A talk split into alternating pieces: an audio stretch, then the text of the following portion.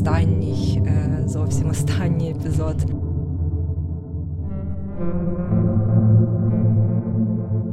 Ну, це явно культура, та там гроші заробити не можна. Приходять влаштовуватися на роботу, їх просто змушують відкрити ФОП, але натомість не пропонують їм там трудового договору, так?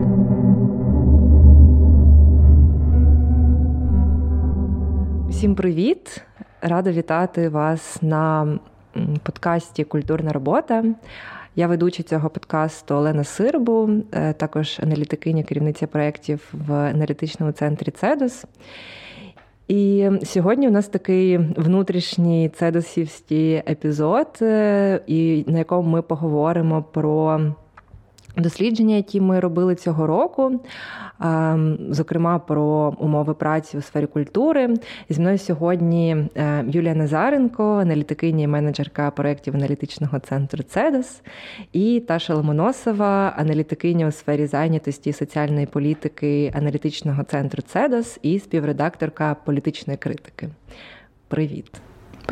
Привіт! І як Юлія, так і Таша були залучені цього року у два дослідження, які ми робили у ЦЕДОСі. Це, по-перше, статистичний портрет молодої художниці, яке ми робимо з бюро системних рішень БАТ. І друге – це дослідження умов праці у сфері культури та креативних індустрій. І я б тоді на самому початку хотіла вас попросити, можливо, поділитися трохи про ці дослідження і сказати, якими були взагалі цілі цих досліджень, чому вони з'явилися. Ну, тоді я розпочну. Доброго дня всім ще раз. Я була залучена протягом останніх місяців 4, мабуть, чи більше, до дослідження, яке присвячене умовам праці у сфері культури та креативності. І загалом це дослідження задумувалось як таке розвідувальне дослідження щодо умов праці та зайнятості людей, які працюють, власне, у цьому секторі чи в цих секторах. Я сподіваюся, пізніше поговоримо трохи про те, що таке культура і креативність, і хто там працює і як працює. Ну, ми також хотіли певною мірою з'ясувати, наскільки якісь тенденції в сфері зайнятості, які є в Україні і у світі, як вони відображаються, чи вони взагалі відображаються в сфері культури, як вони там відображаються, яку специфіку вони там мають. І загалом представити такий світ людей праці у сфері культури. Так, а я теж працювала над цим дослідженням, про яке тільки що Таша розповідала, але оскільки вона вже про нього розповіла, я розповім про статистичний портрет молодої художниці, де я була координаторкою дослідження. І це дослідження, воно включало в себе якби теж частину про умови праці, але воно взагалом було про професійний розвиток художниць і професійний шлях художниць в Україні, а також, оскільки воно, власне, називається «Статистичний портрет молодої художниці», в цьому дослідженні ставилось під сумнів загалом визначення молодої художниці через те, що його дуже часто використовують як саме віковий критерій, натомість це більше як етап в кар'єрі. І, власне, в цьому дослідженні ми так більше його представляли і досліджували. Угу. Ну, мені взагалі здається, що це дуже важливо, насправді, що є ці дослідження і... Власне, що вони саме про Україну і український контекст, тому що, наприклад, коли ми під час наших всіх попередніх епізодів подкасту теж інколи посилалися на якісь дослідження, але це переважно дослідження, тобто це не завжди дослідження України, це зазвичай дослідження не українського контексту. І мені здається, що дійсно, напевно, є потреба в тому, щоб досліджувати те, як це відбувається в Україні, які взагалі є ну, в яких умовах працюють реальні люди, і, тобто, щоб мати можливість не лише якісь там припущення будувати на там закордонних дослідженнях щодо нашого контексту, але й мати якісь реальні дані, які можуть показати тенденції і взагалі певні речі, які відбуваються у сфері культури і, зокрема, з умовами праці. Я б тоді от хотіла вас запитати щодо досліджень, от взагалі, які дослідницькі питання ви ставили перед собою у цих дослідженнях, що було важливо, на які було питання важливо дати відповідь і показати це у результатах досліджень? Я, мабуть, почну тоді з дослідження про мови праці. Воно таке більш загальне і, власне, як зрозуміло з його назви, це дослідження в першу чергу стосується саме умов праці. Тобто, в першу чергу ми задавалися таким питанням, якби таким бажанням і прагненням дізнатися, які умови праці людей, які працюють у сфері культури та креативності, власне, як наймані працівники, тобто це працівники комунальних, державних установ, там, організацій, приватних підприємств, також на державних громадських організацій. І з іншого боку, також ми хотіли охопити ситуацію так званої самозайнятості і трошки поговорити, ну, в випадку цих людей говорити про умови праці не зовсім, якби, можна, тому що це не працівники, але, скажімо так, поговорити про умови їх діяльності, тому що все-таки, зрештою, здебільшого це люди, ті, яких ми опитували, це люди, які так само надають послуги або самостійно, або мають зовсім невелику кількість найманих працівників, як ФОПи. Тобто нам хотілося дізнатися ось цей момент, який характеризує їх працю. З іншого боку, ми хотіли оцінити також певні тенденції загалом у цій сфері, як у сфері зайнятості. Тобто люди, з якими статусами зайнятості там переважають, ким бути краще, найманим працівником чи самозайнятим. Також які якісь негласні правила цю сферу регламентують. І, власне, як уже сказали, як якісь глобальні тенденції. Ну, одна з таких тенденцій – це якраз розмиття межі між найманою працею і самозайнятостю. Якось такі глобальні тенденції у цій сфері відображаються. Ну, і окрім цього, оскільки ми все-таки говоримо про умови праці, так, як щось належне, ніби як є належні умови чи гідні умови, і багато міжнародних організацій визначають, що таке гідні умови праці, що таке гідна праця, врешті-решт, що таке належні умови праці визначає законодавство, в тому числі українське. Але зрозуміло, що в соціальній реальності відбувається відходження від належного. І ми хотіли, власне, дізнатися, наскільки умови цієї праці не забезпечуються, порушуються, які взагалі є порушення трудових прав в сфері культури та креативності, та що люди з цим роблять, тобто як вони собі дають раду з цим неналежним. І наостанок ще скажу, що це не було таким ключовим завданням нашого дослідження, але все-таки кар'єра в якійсь сфері, так, і ми багато говорили в першому епізоді про те, що таке кар'єра в сфері культури.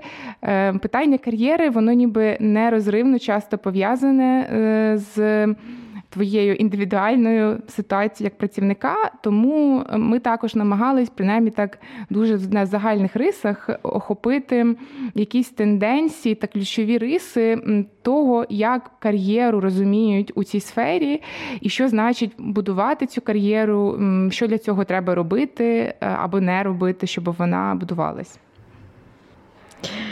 Якщо говорити про дослідження про молодих художниць, то тут якби трохи інший спектр, бо з одного боку ніби це дослідження, яке якби фокусується лише на одному секторі культури, а з іншого боку, оскільки це розвідувальне дослідження, ми намагалися охопити різні спектри, і які стосуються загалом професійного шляху і досвіду художниць, а в першу чергу ми ще, оскільки, як я вже казала, ми тут якби піддаємо сумніву цей конструкт про молоду художницю, ми ставили собі за мету з'ясувати, власне, хто ж така молода художниця і що включається в це поняття.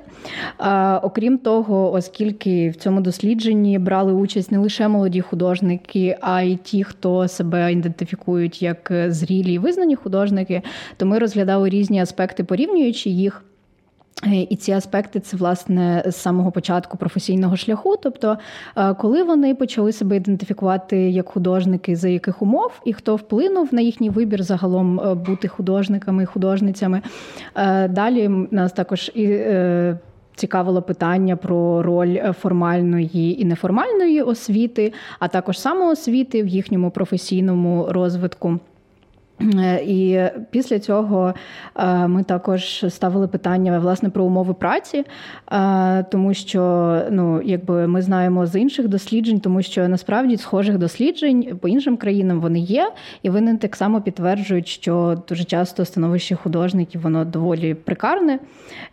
І, власне, в цьому дослідженні ми теж ставили собі так за мету просто дізнатися про умови праці, зокрема про те, наскільки, по-перше, чим являється мистецька зайнятість основною зайнятістю, чи поєднують її з іншою зайнятістю, і, зокрема, якою, чи суміжною мистецькою зайнятістю, чи взагалі іншою зайнятістю, а про те, як загалом наявність різних факторів, зокрема, наприклад, наявність дітей впливає на зайнятість.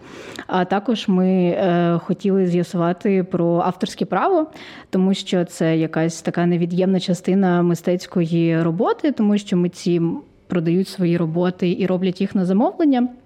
Нам цікаво було дізнатися і про обізнаність в авторському праві, і про порушення, зокрема, авторських прав, а також загалом про юридичні аспекти оформлення їхньої діяльності, і як це відбувається. І наостанок також ми хотіли, такий теж як аспект професійного розвитку, це участь у професійних програмах. Тобто нам було цікаво, наскільки, чому взагалі беруть участь, наскільки часто, і там, зважаючи на обставини, в опитуванні ми ставили це питання про ковід. Очевидь, тому що ми цього не могли уникнути. І наостанок це ми хотіли з'ясувати загалом, які проблеми і потреби існують у художників і художниць. Загалом це стосується як і освіти, так і умов праці і професійного розвитку загалом.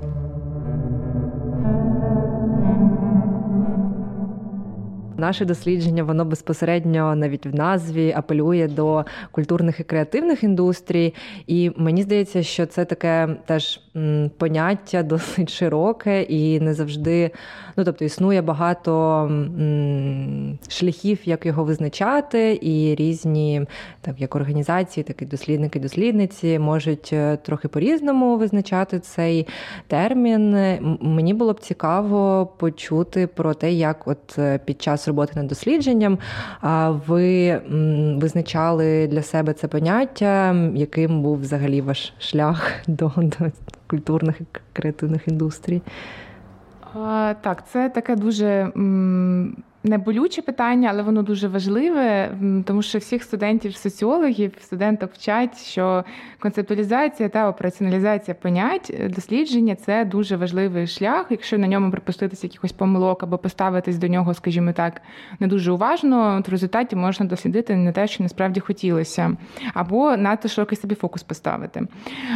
Власне, як ми давали собі раду з цією культурою та креативністю і тим, що до неї можна віднести, я би спробувала коротко описати таким чином. Ми відштовхувалися від, власне, того, як культуру та креативність, як сферу концептуалізує Український культурний фонд.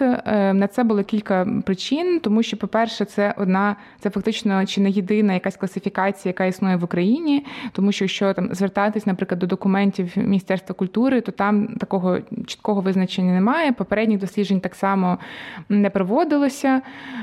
Тому ми, власне, прийняли таке рішення ще на початку самого проекту, і потім ми послідовно, я б сказала, допрацьовували цю концептуалізацію, щоб нею можна було послуговуватись конкретно в рамках нашого дослідження з його завданнями і, скажімо так, його ресурсами, так і фінансовими, і часовими. І ми зверталися до міжнародного класифікатору професій, яким зазвичай послуговуються в дослідженнях праці, інших досліджень міжнародної організації праці, також до класифікації культури, і з чого вона складається в розумінні ЮНЕСКО, і ще до деяких інших документів намагалися якось для себе зрозуміти, що ми з цього можемо запозичити.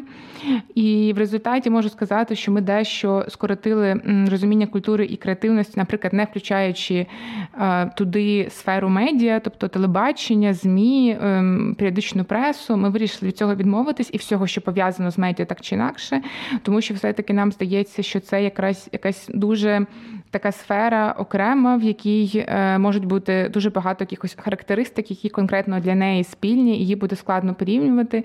Крім того, в рамках дослідження нам було б дуже складно все це охопити. Це якийсь один момент, кого ми не включали, а інший момент, як ми ще підійшли до визначення конкретно зайнятості у сфері культури та креативності, це от інше важливе запитання. Ми ґрунтували в результаті свою концептуалізацію цього на одному з таких припущень, яке використовується в дослідженнях Міжнародної організації праці, про те, що люди, що мають культурні професії, англійською це звучить cultural occupations, що, можливо, українською краще продати як культурний рід занять, які при цьому працюють що в сфері культури, що не в сфері культури, в їх умовах праці буде більше якихось спільних рис, ніж якщо ми візьмемо всіх людей з різним родом занять або різними професіями, які працюють у культурній сфері. Я приведу приклад, щоб це було зрозуміліше. Наприклад, дизайнерка ілюстрації, яка працює в книжковому видавництві, і дизайнерка ілюстрації, яка працює в будівельній фірмі, на нашу думку, в їх умовах праці буде більше схожих рис, ніж якщо ми візьмемо цю саму дизайнерку книжкових ілюстрацій, яка працює в книжковому видавництві, і бухгалтерку цього самого книжкового видавництва. Власне, це для нас було якесь дуже важливе теоретичне припущення, на якому ми формували нашу концептуалізацію, операціоналізацію і, власне, відбір респондентів як до опитування, так і потім до серії експертних інтерв'ю. Угу. До речі, так, це дуже цікаво. У мене якось так виникло по ходу питання, чи ви включали, наприклад, сферу IT, бо мені здається, що теж інколи її включають в цей перелік сфер культурних і креативних індустрій, і також сферу, наприклад, там, піару, маркетингу, бо теж мені здається, що в цих сферах в людей теж можуть бути трохи інакші умови праці.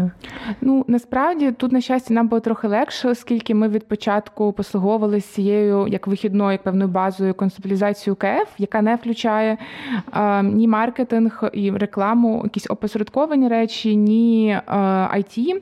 І, на нашу думку, це дуже вдало, тому що все-таки це би був такий загальний котлован, в якому всі варяться, і це було б щось схоже, як на дослідження, не знаю, прекаріату в Україні, і якщо ми дуже загальне визначення прекаріату візьмемо, так само будемо досліджувати кур'єрів Болту і айтішників, які там, не знаю, отримують $3,000, але так само з якимись визначеннями вони, в принципі, належать до прекарних працівників.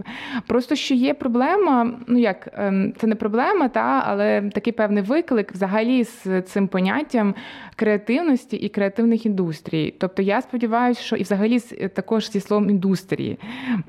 Тобто я не знаю, чи ми матимемо далі час ще про це поговорити. Скоріш за все, можливо, ви зможете це лише в звіті нашому почитати.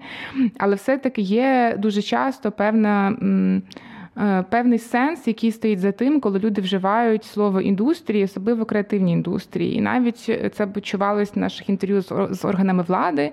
І це можна побачити в публічних інтерв'ю, власне, представників культурної сфери, скажімо так. Це те, що індустрії – це якби щось, де гроші заробляються, а культура – це ні. І якщо десь заробляються гроші, це зразу можна назвати культурною чи креативною індустрією. Тобто, наприклад, виробництво серіалів – це індустрія, а виробництво авторського кіно не дуже зрозуміло. А там якісь краєзнавчі музеї, це явно культура, там гроші заробити не можна. Тому, власне, з цією креативністю і з індустріями є дуже багато проблем. Ми намагалися яко прозоро їх описати, і по можливості уникнути.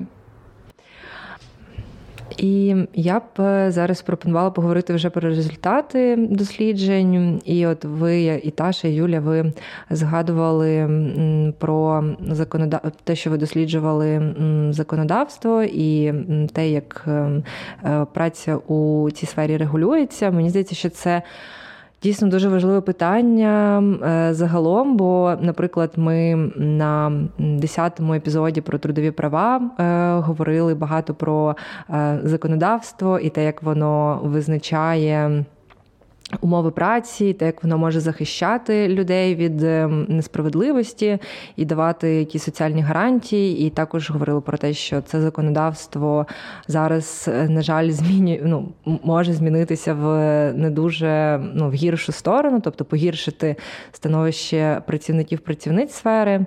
То я б хотіла у вас запитати, от взагалі, які нормативно-правові акти визначають зайнятість у цій сфері?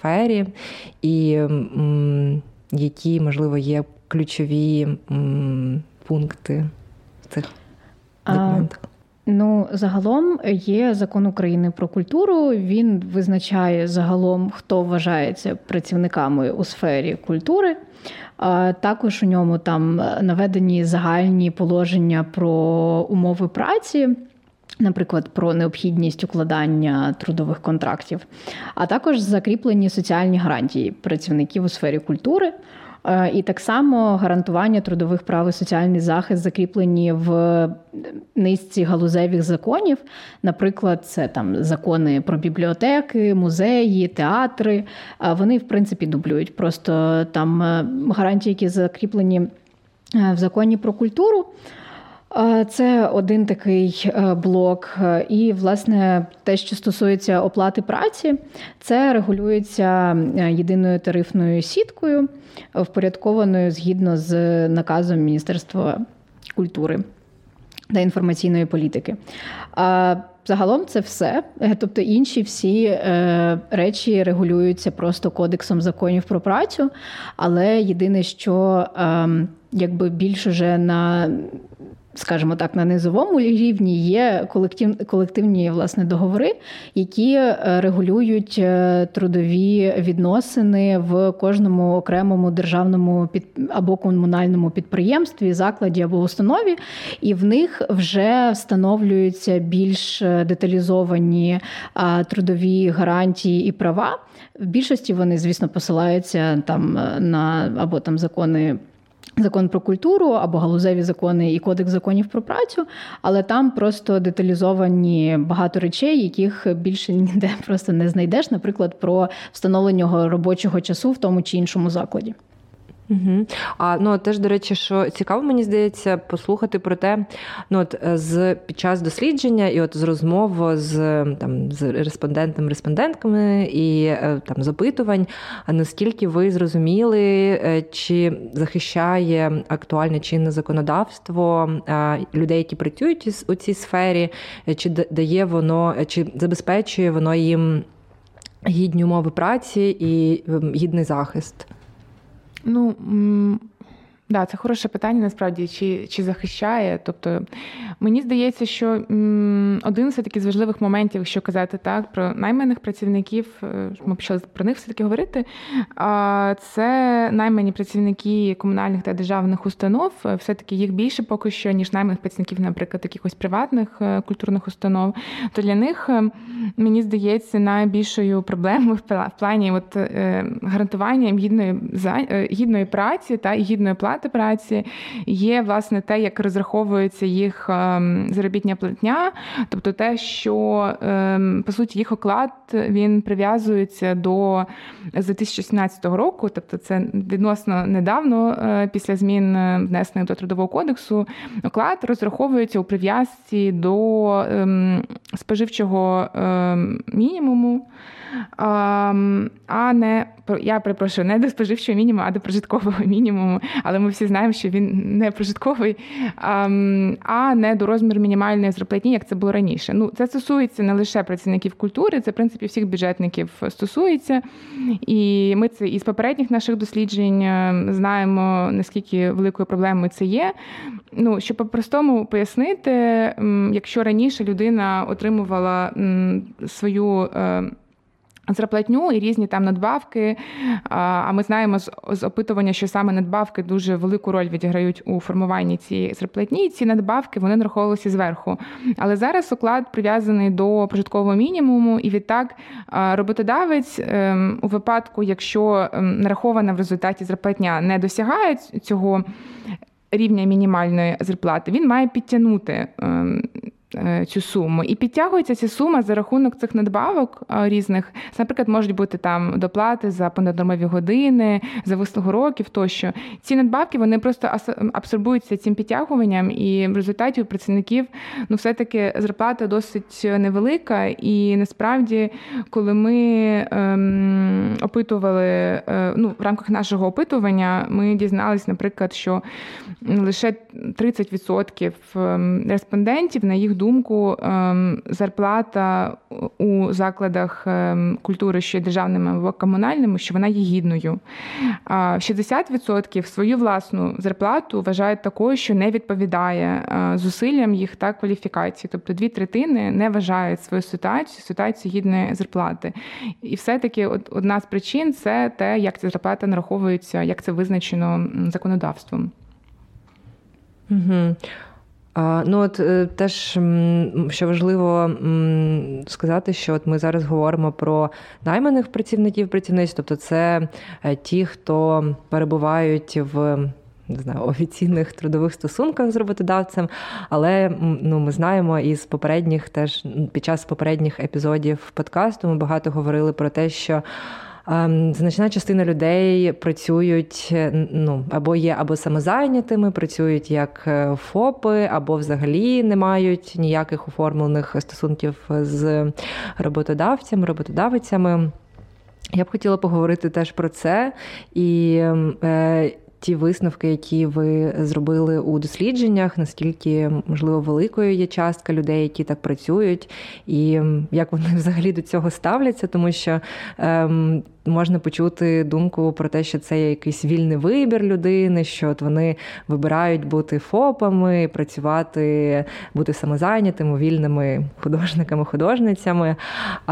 Але, можливо, це не так, і хотіла б почути вашу думку. Це дуже хороше питання. Я навіть, коли при аналізі даних у мене виник такий концепт, як вимушене підприємництво, і дійсно воно є. Ми не можемо сказати, яка кількість людей в сфері культури зайнята так чи інакше, тому що в нас немає даних, як кажуть в соціології, про генеральну сукупність. Для цього повинен проводитись перепис, якісь загальнонаціональні дослідження, щоб ми могли робити висновки про те, як це відбувається наразі. Проте ми можемо говорити про якісь висновки з ситуації тих людей, яких ми опитали, а також з наших експертних інтерв'ю. Тому що експертні інтерв'ю, які ми проводили з зайнятими в сфері культури та креативності, там також були експерти, які переважно мають досвід найманої праці, та ті, які мають досвід, власне, самозайнятості. Наскільки це підприємництво є вільним вибором, ми сказали, не є. Тобто все-таки наше опитування, воно показує зворотню ситуацію. Наприклад, майже половина всіх опитаних незалежних фахівців, тобто самозайнятих, вони не відчувають себе підприємцями, наприклад. Якщо ми будемо говорити про тих людей, яких ми опитували, які є ФОПами, то з них лише половина каже, що відкрити ФОП було їх особистим бажанням, і воно не було спричинено факторами, пов'язаними з умовами в секторі. В той же час, знову ж таки, третина говорить про те, що при збереженні того ж рівня доходів вони з легкістю проміняють це підприємництво на найману працю. Тому, звісно, це така ситуація скоріше вимушена, і ця вимушена підприємницька ситуація, вона тягне за собою те, що люди опиняються у вразливій зайнятості, особливо, якщо вони не ФОПи, ще певною мірою вимушена. Це не тому, що в них є підприємницький дух. Я можу сказати, що я пам'ятаю і з нашого дослідження, що дійсно це не є вільним вибором, тому що ще трапляються насправді ситуації, коли нам в інтерв'ю розказували про те, що приходять влаштовуватися на роботу, їх просто змушують відкрити ФОП, але натомість не пропонують їм там трудового договору, так? І вони, відкриючи вже тоді ФОП, просто працюють ФОПами і все. А що, якщо говорити про художниць, ми, на жаль, не знаємо насправді, скільки там, навіть у нас в опитуванні ми не знаємо, скільки людей були ФОПами або працювали без будь-яких, значить, без будь-якого статусу, але якщо говорити про цей вибір бути ФОПом, бо нам розповідали про це на інтерв'ю, власне, про те, що дуже часто художниці можуть від цього відмовлятися через те, що це потребує дуже багато ресурсів, як і часових, так і знань специфічних. І дуже часто може бути таке, що вони просто не можуть цього зробити, тому що вони не знають, до кого звертатися, вони не знають, яким чином це робити. А якщо, наприклад, користуватися чиїмось послугами, да, там бухгалтера, наприклад, то це теж потребує фінансових ресурсів, яких може не бути. Ну і, в принципі, якби ведення підприємницької діяльності, воно потребує знань, навичок і часу, який треба для цього присвячувати, для того, щоб її здійснювати. І тому, якби обходячи це, художниці можуть не вибирати цей шлях і натомість просто працювати без договорів і без будь-якого статусу. Я б, мабуть, ще теж додала до цього, що мені здається, з нашого дослідження також можна зробити такий загальний висновок про те, що люди, вони коли вчаться в університеті, їх там готують бути найманими працівниками. А потім, коли вони виходять з цього університету, вони потрапляють у ситуацію, яку можна назвати такою стихійною самозайнятістю, тобто як море, в якому вони мають якось собі дати раду, і до цього їх ніхто, в принципі, не готував. Тобто, звісно, ось ця неформалізація праці, вона в інших секторах в Україні проявляється, але все-таки сферою культури це одна з таких сфер, де уникнути цієї стихійної самозайнятості досить складно. І, власне, одним з таких важливих моментів є те, що, по суті, до цієї стихійної самозайнятості, якоїсь незрозумілої позиції, часто людей, які вчаться на культурних чи мистецьких спеціальностях, їх вчить їх досвід там волонтерства, безкоштовного стажерства, і вони теж до цього звикають, але потім далі, потрапивши в цю стихійну ситуацію, власне, в них не вистачає знань, наприклад, щоб бути ФОПами, вони цього не вибрали, або вони взагалі не є ФОПами, і, відповідно, те, що ми бачили і чули на інтерв'ю, це дуже часто проблема з визначенням свого статусу зайнятості, коли люди там кажуть, що я найманий ФОП, або просто не можуть пригадати, намагаючись там описати свою кар'єру, не можуть взагалі пригадати, що там був за договір, і не бачать, наприклад, різниці, що є абсолютно нормально, тобто це поширено в Україні, тому що люди не можуть так швидко прийняти всю абсурдність, перепрошую, ситуації, яка є в сфері зайнятості, що вони не можуть там пригадати, це був цивільно-правовий договір чи трудовий, не відрізняють трудові відносини від фактично нетрудових відносин, тому що цивільно-правовий договір не передбачає працевлаштування. І ось вся ця стихійна ситуація відбувається. І все-таки люди до неї, очевидно, були не готові. Ось, і мені здається, що це якийсь такий дуже важливий момент. І при цьому цікаво, що якби от це все дуже пов'язано з порушенням, власне, прав, тому що якщо якраз за, в принципі, найманим працівникам законодавство якимось чином може захищати їхні права, то навіть якщо ти ФОП, це вже добре, якщо ти ФОП, але все одно це тільки те, що в тебе є договір, або якщо, в принципі, в тебе є хоч якийсь договір. І це, до речі, теж такий глобальний висновок, мені здається, цікавий з того, що все набувається з досвідом, тобто коли вже, наприклад, в когось відбулися, бо ми розповідали про такі випадки, коли в когось вже відбулося якесь порушення прав, коли вони зрозуміли, що це порушення прав глобальне, тоді вони розуміють, що їм треба заключати договори. Але їм з самого початку їхньої діяльності ніхто не розповідає, що треба, заключати договори для того, щоб уникати яких ситуацій. Тобто це вже приходить з досвідом, на жаль, коли це вже сталося. Мені здається теж, що це дуже важливо те, що ти підмітила, Юля, про те, що люди дійсно можуть бути не готові до, до того, що в ситуації, тобто вони можуть просто не знати, що коли порушуються там їхні трудові права, що це дійсно є порушенням. І, про це, мені здається, насправді не так багато, навіть коли люди вчаться в університети, можуть бути якісь поодинокі випадки. Мені здається, що з цього дослідження нашого про про умови праці в сфері культурних креативних індустрій, це було видно, що можуть бути деякі люди, ну, наприклад, викладачі-викладачки, які розповідають своїм студенткам про це і якось намагаються їх консультувати, але це якісь дуже поодинокі випадки, і також існують, ну, ми згадували на попередніх епізодах подкасту, певні професійні організації, ініціативи, як гільдія режисерів або ініціатива перекладачів дії, які теж надають консультації, юридичні консультації, але дійсно про це можуть багато хто не знати, особливо студенти, студентки або там молоді спеціалістки, які тільки закінчили університет. І, ну, на жаль, це є проблемою. Ну, безперечно, мені здається, що можна, власне, на багатьох експертних інтерв'ю люди, з якими ми спілкувалися з різних секторів культури та креативності, вони підкреслювали цей момент, що коли ти вчишся, тебе переважно вчать фаху.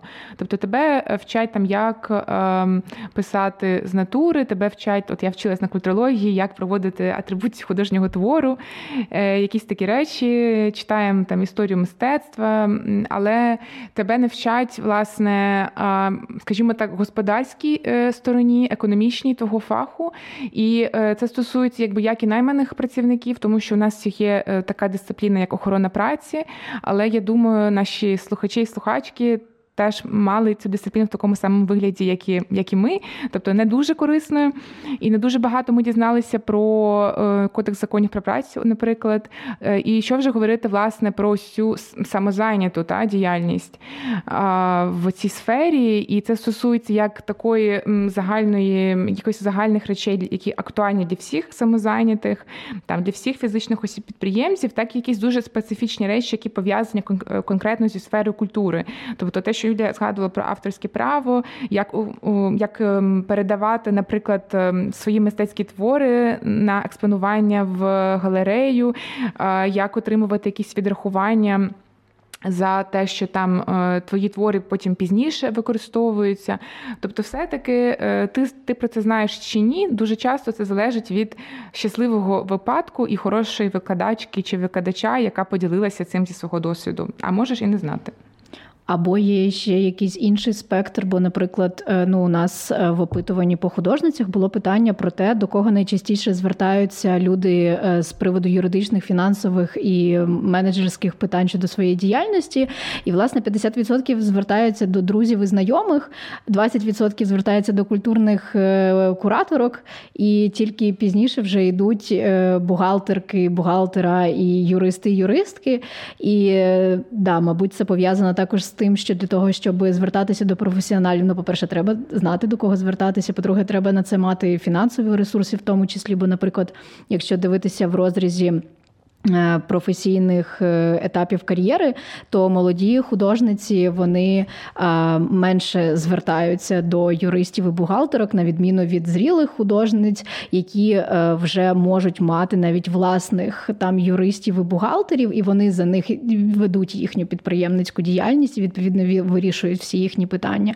Тому і в нашому дослідженні про умови праці в культурі і креативних індустріях нам також розповідали про те, що от незрозуміло, чи твої права порушуються, і ти просто дзвониш комусь знайомому і питаєш, а чи твої права порушуються, і тоді вже ти починаєш обговорювати з кимось зі своєї спільноти і, власне, радитися з ними, бо ти навіть не знаєш, куди звертатися.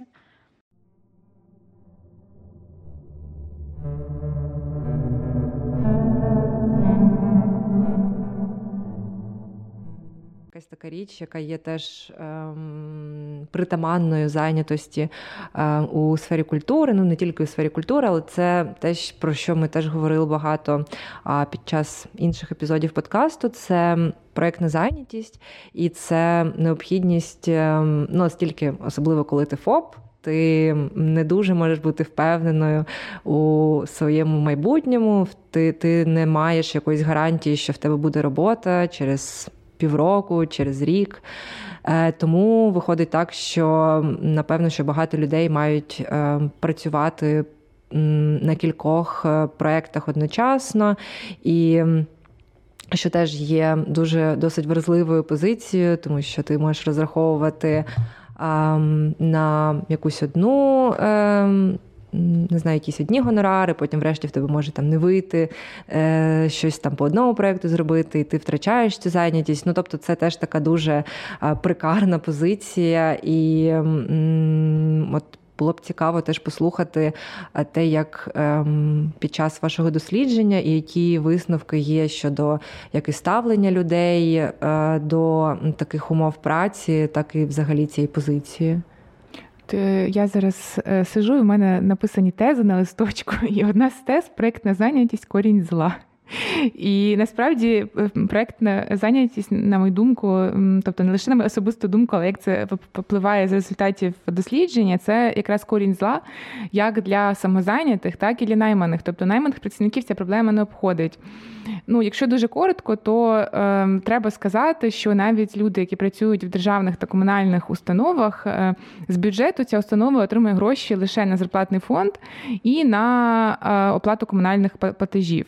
Тобто всякі різні там виставки, проекти, які часто реалізуються в музеях, галереях, куди наші слухачі і ми ходимо, ці всі штуки, вони відбуваються на так звані залучені кошти. І, власне, те, як відбувається фінансування сфери культури, як і деяких інших сфер, зокрема там освіти і соціального захисту, відбувається по залишковому принципу. Тобто грошей цих доволі мало, і, відповідно, установи мають залучати кошти. Да? Але що таке установи? Конкретні люди мають писати грантові заявки, навіть якщо це наймані працівники, і потім ці проекти реалізувати. І, власне, якщо я, можливо, трошки помилюся у відсотках, але близько третини опитаних в нашому дослідженні сказали, що саме участь установи в якихось певних проєктних штуках дає можливість збільшити зарплатню для працівників. Тобто у найманих працівників це теж є. Ну, а у самозайнятих це, звісно, просто суцільна проєктна зайнятість. Ну, особливо це стосується тих людей, які, власне, якби самі мають себе якось організовувати, тобто постійно шукати собі проекти.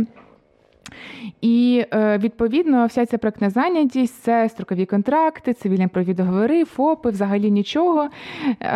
Це, якби, з одного боку, ця постійна необхідність писати заявки, з іншого боку, це нестабільність планування, що в тебе буде, тобто нестабільність оплати. І в нас і експерти, тобто це люди з досить великим досвідом у цій сфері, які би ніби мали вже мати якісь такі позиції, які їм забезпечують цю стабільність, але говорили про те, що от вони можуть півроку бути без грошей, і потім в кінці року прийдуть там гроші з усіх проєктів. Або не з усіх проєктів. Відповідно, ці проєкти збігаються в часі, тому що є певний календарний цикл проєктів, і люди, які працюють в проєктній зайнятості не в сфері культури, я думаю, теж розуміють, про що я кажу.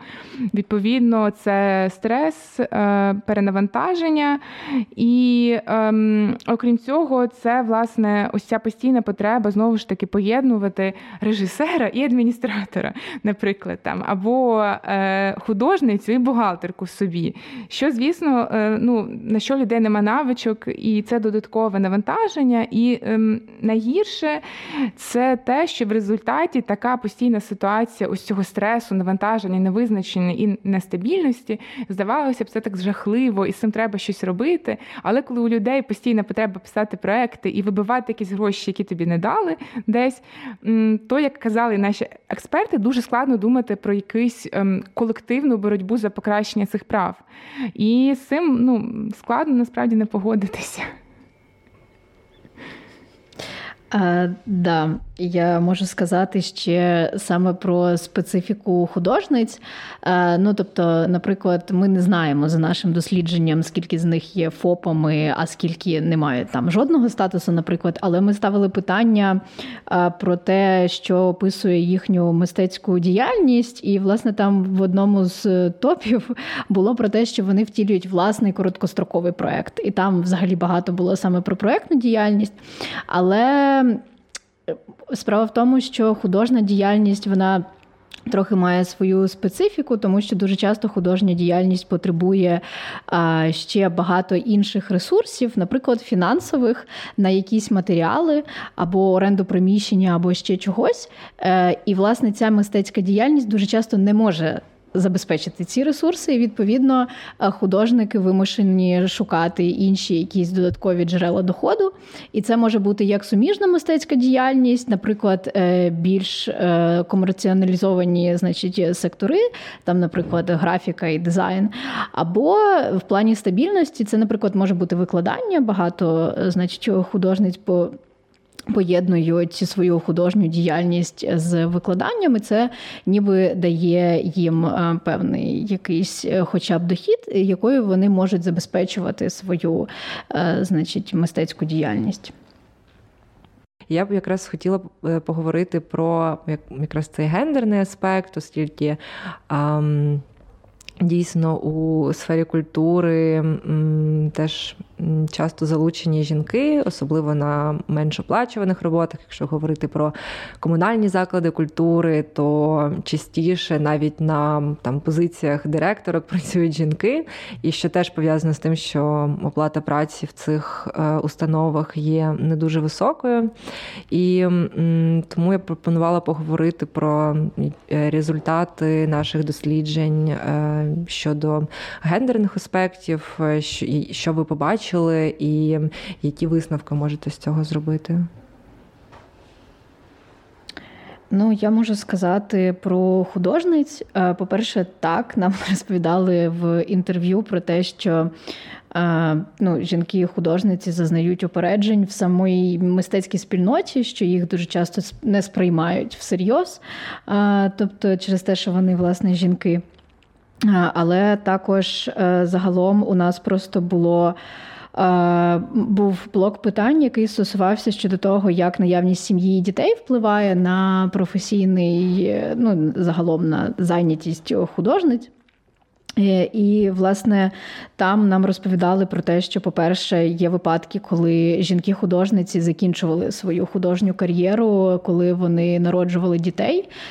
Натомість про чоловіків такі випадки невідомі. Також, жінки-художниці, які мають дітей, часто зазнають якихось упереджень, тому що нам розповідали про випадок, коли художницю після того, як дізналися, що в неї народилася дитина, не запросили на якийсь захід, тому що знали, що в неї, значить, народилася дитина, відповідно, вони вже за неї вирішили, що їй не потрібно брати участь в цьому заході. І, відповідно, існує ще така розповсюджена проблема, це те, що дуже значна якби частина художньої діяльності – це участь в різних заходах, від виставок до резиденцій. І дуже часто такі заходи не пристосовані для людей з дітьми. І, відповідно, це стає часто перешкодою для жінок для того, щоб брати участь в таких заходах, бо там просто не облаштовані, значить, умови для дітей. Але нам розказували про поодинокі випадки, коли там навіть була можливість винайняти няню для дитини, або був облаштований простір для дитини, і на таких, але таких випадків, по-перше, дуже мало. По-друге, як я розумію, вони переважно за кордоном, а не в Україні. Ось це основне, мені здається. Я б, мабуть, могла теж буквально коротко додати про те, що опитування, саме яке ми проводили, там було таке питання, в якому ми пропонували оцінити умови праці, наскільки респонденти, які є найманими працівниками, ними задоволені. І один з аспектів умов праці, власне, була забезпеченість на робочому місці тих чи інших якихось умов для того, щоб, наприклад, колись взяти на роботу з собою дитину. І це був аспект, який оцінили найнижче. Тобто, власне, ми можемо казати, що більшість установ та підприємств, де працюють наймані працівниці у сфері культури, такого немає. І, звісно, ось цей момент із розподілом обов'язків по догляду за дитиною. По-перше, в сім'ях досі в нас ця робота по турботі, вона класично частіше виконується жінками, але є інша проблема, що навіть якщо в сім'ї ця робота якось більш рівномірно перерозподілюється, то сама держава, вона цілеспрямовано знімає з себе це зобов'язання і все більше індивідуалізує цю турботу за дітьми і взагалі роботу по турботі вона переноситься на сім'ю, і це стає окремим тягарем. Ми це навіть опосередковано бачили по тому, коли ми запитували як незалежних фахівців, тобто самозайнятих, так і найманих працівників, про те, як би вони описали своє робоче навантаження, і насправді там до третини і більше говорили про те, що воно характеризується крайньою нерівномірністю. І, власне, на експертних інтерв'ю ми дуже часто чули про таку проблему, що, грубо кажучи, жінка ФОП може попрацювати нормально, зробити там те, що їй потрібно, лише тоді, коли дитину заберуть на вихідні батьки, або там, наприклад, під час шкільних канікул, коли можна їх, знову ж таки, там діти поїдуть в літній табір чи щось таке. Або вночі буквально. І це, до речі, дуже відомий факт із досліджень про роботу в сфері досліджень, тобто в академічній сфері, про те, що жінки-науковиці, вони статті свої пишуть вночі, тому що вдень треба іншими речами займатися, і це, звісно, було. А інший гендерний такий аспект цікавий, який ми чули в експертних інтерв'ю, він стосувався декількох секторів, але мені здається, що це дуже цікаво. Нам говорили про те, що жінки дуже часто вони можуть бути зайняті, наприклад, в якомусь певному сегменті цього сектору. Наприклад, в фотографії це буде не комерційна, радше фотографія, авторська фотографія. В кіно це буде радше ось авторське незалежне кіно, ніж комерційне кіно. Тобто це сфери, які є більш прекарними, там нижчі заробітки.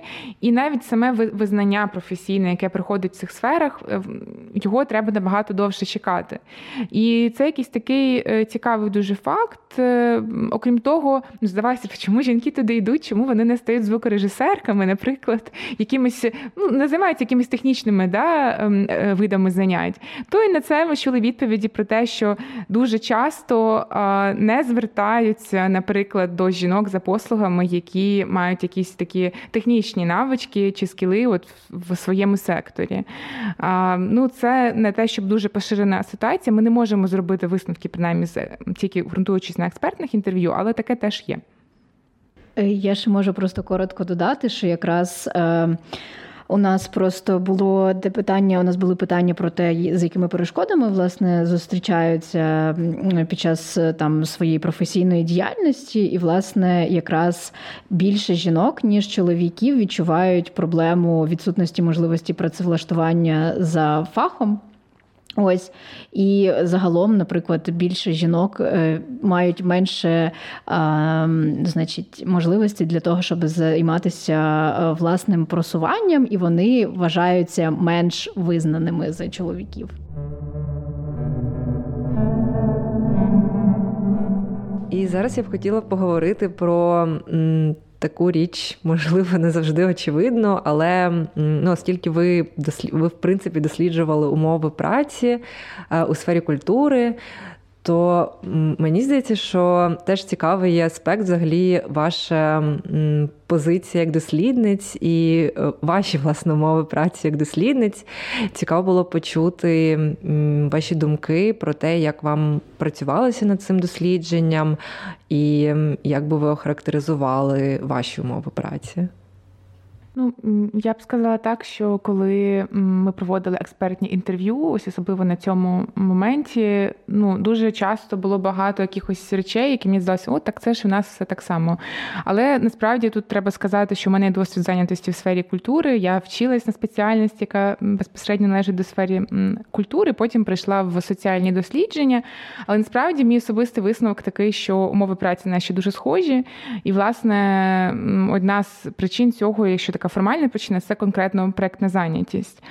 Але якщо казати конкретно про це дослідження, то багато хто з експерток в сфері культури, з якими ми говорили, вони часто описували ситуацію, що вони перепрацьовують або навіть якісь гроші своїх гонорарів вкладають в завершення якогось твору чи вистави, чи якогось фестивалю, тому що, це треба доробити, і вони хочуть, щоб це було якісно. І ось ця афективність, або часто працюють, наприклад, десь безкоштовно, допомагаючи своїм колегам завершити, якимось друзям свій проект.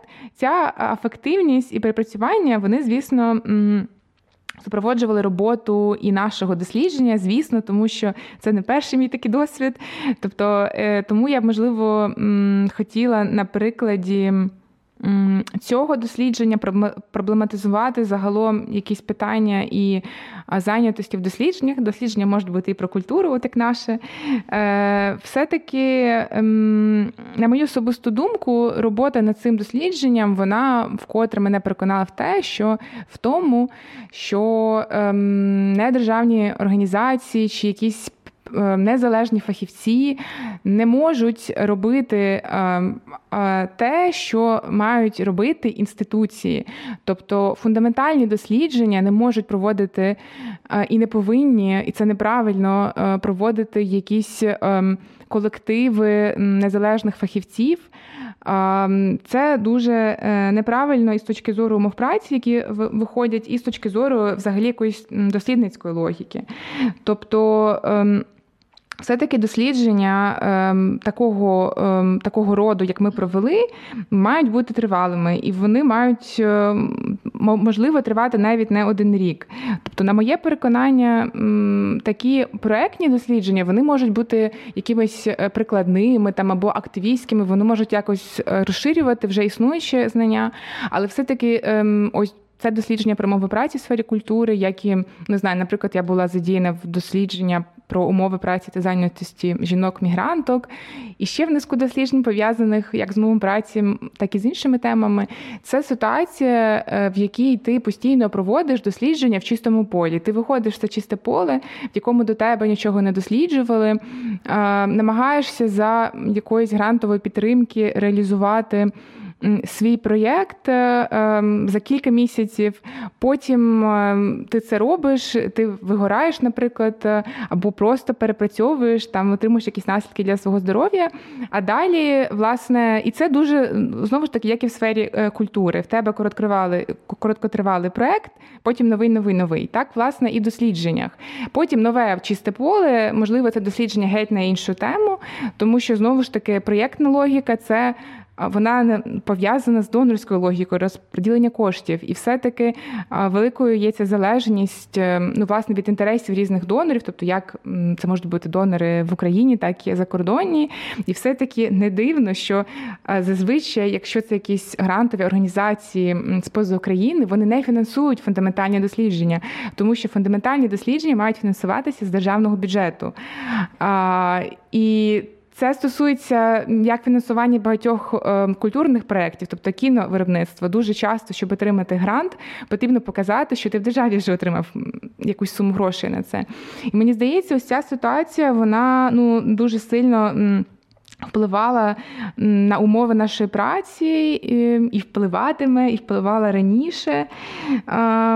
Ось, і якщо знову ж таки пов'язувати це з тим, що ми чули від експертів, які в сфері культури працюють, це так якби виглядає, що щось фундаментальне зробити грошей немає, але все-таки є ось ці якісь невеликі можливості, і ти якби цю кожну можливість реалізуєш як останню, тому що, а вдруг більш на цю тему грошей не дадуть, а вдруг тобі не дадуть більше грошей на вистави взагалі, ось всі твої грантові проекти будуть відхилятися. І ти постійно в це вкладаєшся, і в результаті, мені здається, що тут проблема полягає в тому, що створюється така відомість, скажу сільською, того, що ніби все, і дослідження відбуваються, і вистави ставляться, і музичні фестивалі, і кінофестивалі. Але я кожного разу, не лише через це дослідження, тому що я працювала в сфері культури, коли приходжу там, не знаю, на Одеський кінофестиваль, чи там на якусь виставку, моя перша думка про те, Боже, як ці люди працювали, коли вони цей фестиваль готували, чи щось інше. Тобто ця вся робота, вона схована, і в результаті нібито виглядає, можливо, навіщо давати більше грошей, якщо люди себе експлуатують і зроблять те, що в інших країнах роблять набагато більші гроші і набагато в кращих умовах, що так можна сказати. Мені якраз здається, що у нас, по-перше, дуже схожі ситуації з нашими інформантками і респондентками в тому, що у нас теж насправді не дуже є час зупинитися і подумати про те, що це все не дуже гарна ситуація, тому що у нас якраз іде проєкт за проєктом. І ми отак набираємо, як Таша правильно сказала, я теж з цим дуже погоджуюся, це з одного боку. З іншого боку, оця от нестабільність і незнання того, що станеться, умовно кажучи, через півроку, тому що дуже часто нам про це говорили інформантки в інтерв'ю, ми їх спеціально про це, власне, запитували, чи мають вони уявлення, наприклад, про свою там зайнятість через рік або на початку року. Якщо запитати так само у нас зараз, чи маємо ми уявлення про те, що буде через півроку, навряд чи ми матимемо чітку відповідь на це. І це, мені здається, теж якась така штука. Але особисто мене змусило це дослідження ще порефлексувати щодо свого досвіду відкриття ФОПу, тому що якраз дуже часто нам говорили про якраз і це. Власне, дослідження виявило оцю необізнаність і того, що є потреба в тому, щоб допомагати людям, які навіть відкривають ФОП, тому що я відкривала ФОП 2 роки назад, коли ще його і онлайн було доволі важко відкрити через те, що там було щось, незрозуміло, і це, воно не працювало, як має працювати, і не працювало, як працює зараз. І просто через те, що інформації було дуже мало, в мене там виникла низка помилок, за які я ще розплачувалася потім ще рік. І виходить, що, знаєте, колись я прийшла в податкову, і мені сказали, я просто поставила якесь питання, мені сказали, то наймайте бухгалтера. І це якраз було питання на відповідь на оці всі такі питання. І от якраз в нашому дослідженні теж дуже багато експертки рефлексували щодо цього досвіду, того, що є якісь структурні проблеми, власне, от відкриття ФОПу, і тому люди і відмовляються від цієї, або не хочуть цього робити, тому що там дуже багато чого незрозумілого існує. Незрозуміло, де про це дізнатися, хто тобі може це підсказати.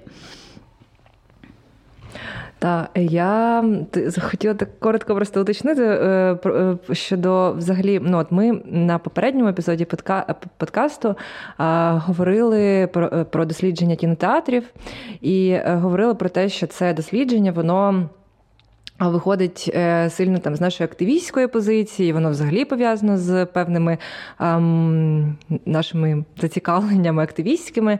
І от мені цікаво взагалі, чи якось от саме робота, можливо, там над цим дослідженням чи над іншим дослідженням, вона для вас пов'язана з активізмом? Чи ви для себе це визначаєте як частково активізм? Чи це все ж таки більше про дослідження? Так, це цікаве питання. Дякую тобі за нього. Мені здається, що звісно, цей момент перепрацювання і самоексплуатації, він, безперечно, посилюється, якщо починається все, я працюю з дуже важливою темою, і це треба зробити гідно, якісно, тому що про ці проблеми треба говорити. Мені здається, що часто цей момент може бути і в дослідженнях, коли, грубо кажучи, автори дослідження не бачать себе активістами, але в них є бажання якусь тему дослідити нормально, грубо кажучи, глибоко, щоб з цього щось було. І це перепрацювання, воно тут неминуче виникає.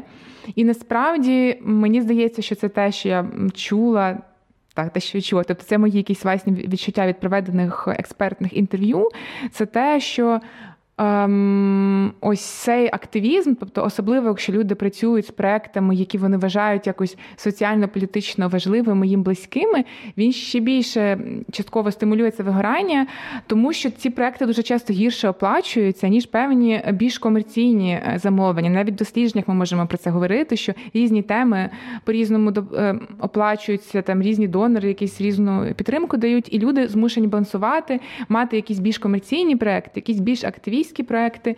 І якесь моє дуже таке, якийсь гнітючий висновок з інтерв'ю був такий, що люди або там мого віку, тобто які там пропрацювали 10 років і трохи більше в своїй сфері, і, наприклад, 20 років, між нами практично немає різниці в тому плані, що наша робота структурована двома варіантами. Тобто Вірніше, вона структурована однаково. Що це як така, як якось сказала моя хороша подруга, що це як птиця Фенікс. Ти згораєш і відновлюєшся, згораєш і відновлюєшся, але ти постійно знаходишся в цьому стані, і гнітюче було чути, по-перше, це, тому що перспективи немає в цьому всьому якоїсь поки що. А з іншого боку, результатом цього, врешті-решт, стається, що людина просто йде з цієї сфери, тому що це якби така дилема, яку індивідуальним шляхом неможливо вирішити, хіба що в людини там є якісь, грубо кажучи, ресурси, тобто в плані доходу, які можуть якось її підтримати. Але бажання працювати в своїй сфері і ще й займатися конкретно тим, що тобі подобається, тим, що ти вважаєш за потрібне, мені здається, що це слизька доріжка до вигорання. Я погоджуюсь, але цікаво, що, наприклад, специфіка художниць полягає в тому, що вони часто погоджуються на соціальні проекти, тому що і це переважно проекти, які не передбачають, тому що вони несуть за собою, власне, якусь соціальну цінність. І у нас навіть було питання про те, скільки часу подібним проектам, там просто було і соціальні проекти волонтерства присвячують, і щонайменше половина присвячує 5 годин на тиждень таким активностям. Тобто ми, звісно, не знаємо, ми не ставили просто про те питання, наскільки це на них впливає, але вони самі визначали такі соціальні проекти, як неоплачувану роботу, на яку вони просто погоджуються, тому що це або важлива для них тема, або, наприклад, яка стосується вразливих груп, або та, яка направлена на те, щоб розвивати мистецтво в Україні. Але попри це, мені здається, що, все одно це на них дуже сильно впливає, тому що деякі з них навіть все одно визначали такі випадки, як самоексплуатацію. Ми говорили теж, що один з можливих варіантів, як можна це вирішувати, принаймні на індивідуальному рівні, якщо поки бракує варіантів вирішення на якомусь структурному рівні, це якщо ви там переходите в статус роботодавиці або грантодавиці, то можна намагатися принаймні закладати більше ресурсів або давати більше грошей на проекти, або закладати менше роботи, тобто принаймні свої проекти робити більш, робити умови у своїх проектах більш гідними. Я б тоді хотіла вже переходити до завершення нашої розмови і до висновків. Мені було б цікаво почути про те, взагалі, які ви або можете дати рекомендації для трансформації умов праці у сфері культурних і креативних індустрій, або, можливо, які ви бачите проблемні місця, які потребують цих трансформацій, і де взагалі є потреба для зміни на краще. Звісно, ми могли б почати говорити про якісь дуже конкретні речі. Наприклад, прив'язати оклади назад до мінімальної зарплатні, переглянути тарифну сітку. Але, мабуть, це ми це все викладемо у звіт, його можна буде почитати. Я б, мабуть, спробувала щось таке, якусь більш загальну, але радикальну думку, якийсь радикальний висновок озвучити. Все-таки наше дослідження про мови праці, воно демонструє, що існуюча, вірніше, немає певної політики зайнятості в сфері культури, але ось в рамках її відсутності щось все одно є. І, власне, я би це описала якось цей акцент на тому, що все має створювати вартість і те, що всі мають залучати кошти. І все-таки це зараз такий лейтмотив в багатьох сферах, і мені здається, що потрібно його постійно підважувати, підривати, в тому числі такими дослідженнями, як наше, і, можливо, дослідженнями про мову праці в інших сферах, тому що ці дослідження показують про те, що підхід такий, що ми вам дамо вудочку на зарплатню і на оплату комунальних послуг, а ви залучаєте кошти, він не працює. Тобто він перетворює життя працівниць культури на ще менш приємне життя, і це все дуже складно реалізувати, коли я чую, що от якась організація залучила кошти, і так класно вони зробили там за кілька місяців якийсь проєкт ще й за невеликі кошти. Я завжди от зараз згадую відповідь на питання в нашому опитуванні, де ми питали, що люди працюють вночі. Половина працює вночі раз на тиждень або навіть частіше. Тобто, коли люди залучають кошти, вони ще й залучають свої особисті ресурси. Тобто про це потрібно пам'ятати. І мені здається, все-таки говорити про те, що сфера культури – це не та сфера, до якої треба ставити вимоги щодо створення вартості. Це по-перше. По-друге, мірило. Чому мірило має бути тільки створення вартості, а не суспільна корисність твоєї праці і, врешті-решт, те, що по-хорошому ми б, як суспільство, мали забезпечувати людям можливість реалізуватися в тому, чого вони самі хочуть. Тобто я хочу сказати про те, що типу питання потрібно ставити фундаментальніше, ніж якісь зміни до не зміни до трудового законодавства, але якісь спроби десь покращити умови праці, десь, можливо, створити там ще один якийсь фонд, який буде розподіляти кошти. Це все якісь речі, які, класно, що створюють фонд, і насправді з наших інтерв'ю ми теж чули про те, що поява грантових можливостей в межі країни, вона, звісно, покращує виживання працівників культури. Але все-таки державна і культурна політика, і політика в сфері зайнятості має бути сконцентрована не на тому, щоб люди виживали, а на тому, щоб вони гідно жили та гідно працювали.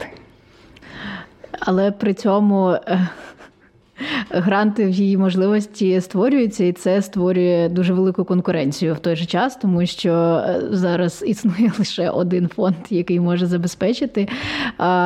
Це для всієї сфери культури, і, відповідно, там створюється велика конкуренція, і не всі все одно можуть, він не може фізично забезпечити усіх. Але мені здається, мій якийсь великий висновок з цього всього – це те, що у нас просто... Окрім того, що немає сформованої культурної політики, в цій сформованій культурній політиці в ідеалі мало б було визначення місця зайнятості в ньому і регуляція. І цього наразі немає. І я можу сказати якісь більш такі прицільніші вже, наприклад, потреби, які озвучували і які видні з нашого дослідження по художницям. І, власне, це те, про що ми сьогодні з вами багато вже поговорили, власне, те, що стосується ведення своєї підприємницької або не тільки підприємницької, а іншої діяльності, тому що у нас більше половини опитаних художниць, власне, зазначили, що вони потребують знань з маркетингу і просування. А окрім цього, це так само якісь юридичні питання і інші питання, які, наприклад, пов'язані з авторськими правами, яких вони потребують. Я б тоді лише хотіла додати, що важливо теж все ж таки розуміти, що сфера культури має певні свої особливості, але дійсно ці умови праці, вони є часто спільними для інших секторів і сфер, і загалом, економіки. І я б тоді хотіла перейти до рекомендацій щодо того, що можна почитати, або подивитися, або послухати по цій темі. Я, мабуть, могла би почати з подкастів. Власне, якщо вам цікаво дізнаватись про становище працівників у світі і становище працівників в інших секторах, я б могла порадити, по-перше, подкаст Європейського інституту профспілок, який називається «Voices of the World of the Work».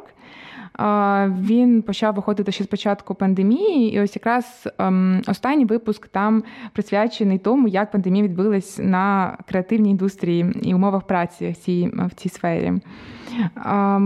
Також подкаст, який мені особисто тематично дуже подобається, там вийшов всього один сезон, він називається «Night Work», це подкаст проєкту «Night Workshop», де досліджуються, власне, різні професії і умови праці людей, які працюють вночі.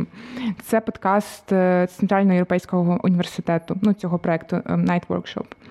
І якщо вам комфортніше слухати російською чи українською, то я би порадила подкаст «Антропоген». Це подкаст про... Він не зовсім про лише про працю, але там розглядаються якісь речі, пов'язані з цифровою економікою і взагалі змінами з економікою, які характеризують якусь поточну ситуацію розвитку капіталізму, скажімо так. І, окрім того, там є окремі епізоди, які присвячені конкретно цифровій праці та ось умовам такої праці. Цей подкаст можна послухати на сайті «Політичної критики». Він випускається Центром соціальних та трудових досліджень. І якщо щось можна додати, що не слухати, а читати, то я насправді подумала, що було б корисно. Я цього не згадувала, здається, в першому епізоді, коли проходила. Ми трохи говорили про прекарність. І я там говорила про те, що з цим терміном все не так просто. Хоча його часто використовують якраз для опису становище зайнятих у сфері культури, зокрема. Я би хотіла порадити статтю. Це академічна стаття, але вона написана досить просто, англійською. Вона вийшла в цьому році. Вона мені дуже сподобалась. Називається «Revisiting Precarity with Care». Є авторки Марія Іванчева та Katherine Keating. І вони, власне, розглядають якраз те, що дуже непогано дивитись на зайнятість і працю людей в цілому, а не лише на оплачувану працю. І, власне, дуже критично дивляться на андроцентричність концепту прекарної праці, що от нам здається, що прекарність виникла не так давно, але насправді цілі групи населення, зокрема жінки, знаходилися в цій ситуації століттями. І дуже мені подобається те, як там концептуалізується, що нам здається, що от є дві ситуації. Ти або найманий працівник, і там всі ці проблеми, що ти сидиш до 6 вечора, в тебе негнучкий графік, і ти не можеш це поєднувати, наприклад, часто з роботою по турботі. І в тебе є оця гнучка зайнятість, де ти можеш поєднувати все, що захочеш, але, будь ласка, терпи всі негативні наслідки. Вони, власне, дуже гарно підважують те, чому не треба замикатися в таких рамках.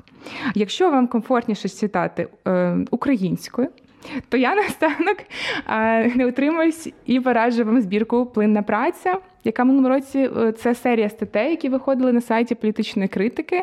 Вони всі стосуються цієї нових різних форм зайнятості. І, зокрема, там є стаття, яка найбільш тематично, мені здається, підходить для теми наших досліджень і теми подкасту. Вона називається «Креативність, гнучкість, автентичність». І авторка Яна Степанюк, вона, власне, розглядає про те, як умови праці змінювалися з постанням креативної економіки, що це за таке явище і, власне, які це наслідки має для цих креативних працівників. У мене буде всього одна рекомендація. І оскільки я тут на цьому подкасті представляю дослідження про молодих художниць, і поки воно не вийшло, я би хотіла порадити статтю, яка вийшла на ресурсі «Люк» і називається «Стартап молодість. Три історії немолодих художників і художниць», де представлені інтерв'ю з 3 художниками і художницями різних поколінь, де вони, власне, розповідають про свій професійний шлях і, зокрема, про умови праці. Ось мені ця стаття дуже імпонує, тому вирішила нею поділитися. Та я хотіла порадити, насправді, подію ЦЕДОСа, презентацію дослідження нашого, але я зрозуміла, що непевна, цей подкаст вийде вже, коли ця подія відбудеться, тому що вона має відбутися 21 жовтня об 11-й. Тому я, напевно, пораджу наші звіти з досліджень, тому що, можливо, вони вже будуть опубліковані, коли вийде цей подкаст, цей епізод. Це як про дослідження статистичного портрету молодої художниці, так і умов праці у сфері культури та креативних індустрій. Дуже вам дякую, Юля і Таша, за сьогоднішню розмову. І я ще б хотіла теж додати, мені здається, що ми про це не згадали на початку, що як цей подкаст, так і обидва дослідження, вони робляться за підтримки Українського культурного фонду. Тому теж дякуємо Українському культурному фонду за цю можливість. І дякую нашій звукорежисерці Катерині Бабич і вам, наші слухачі і слухачки. Думаю, що це вже, напевно, буде зовсім останній епізод цього сезону. Дякую. Па-па, спасибі.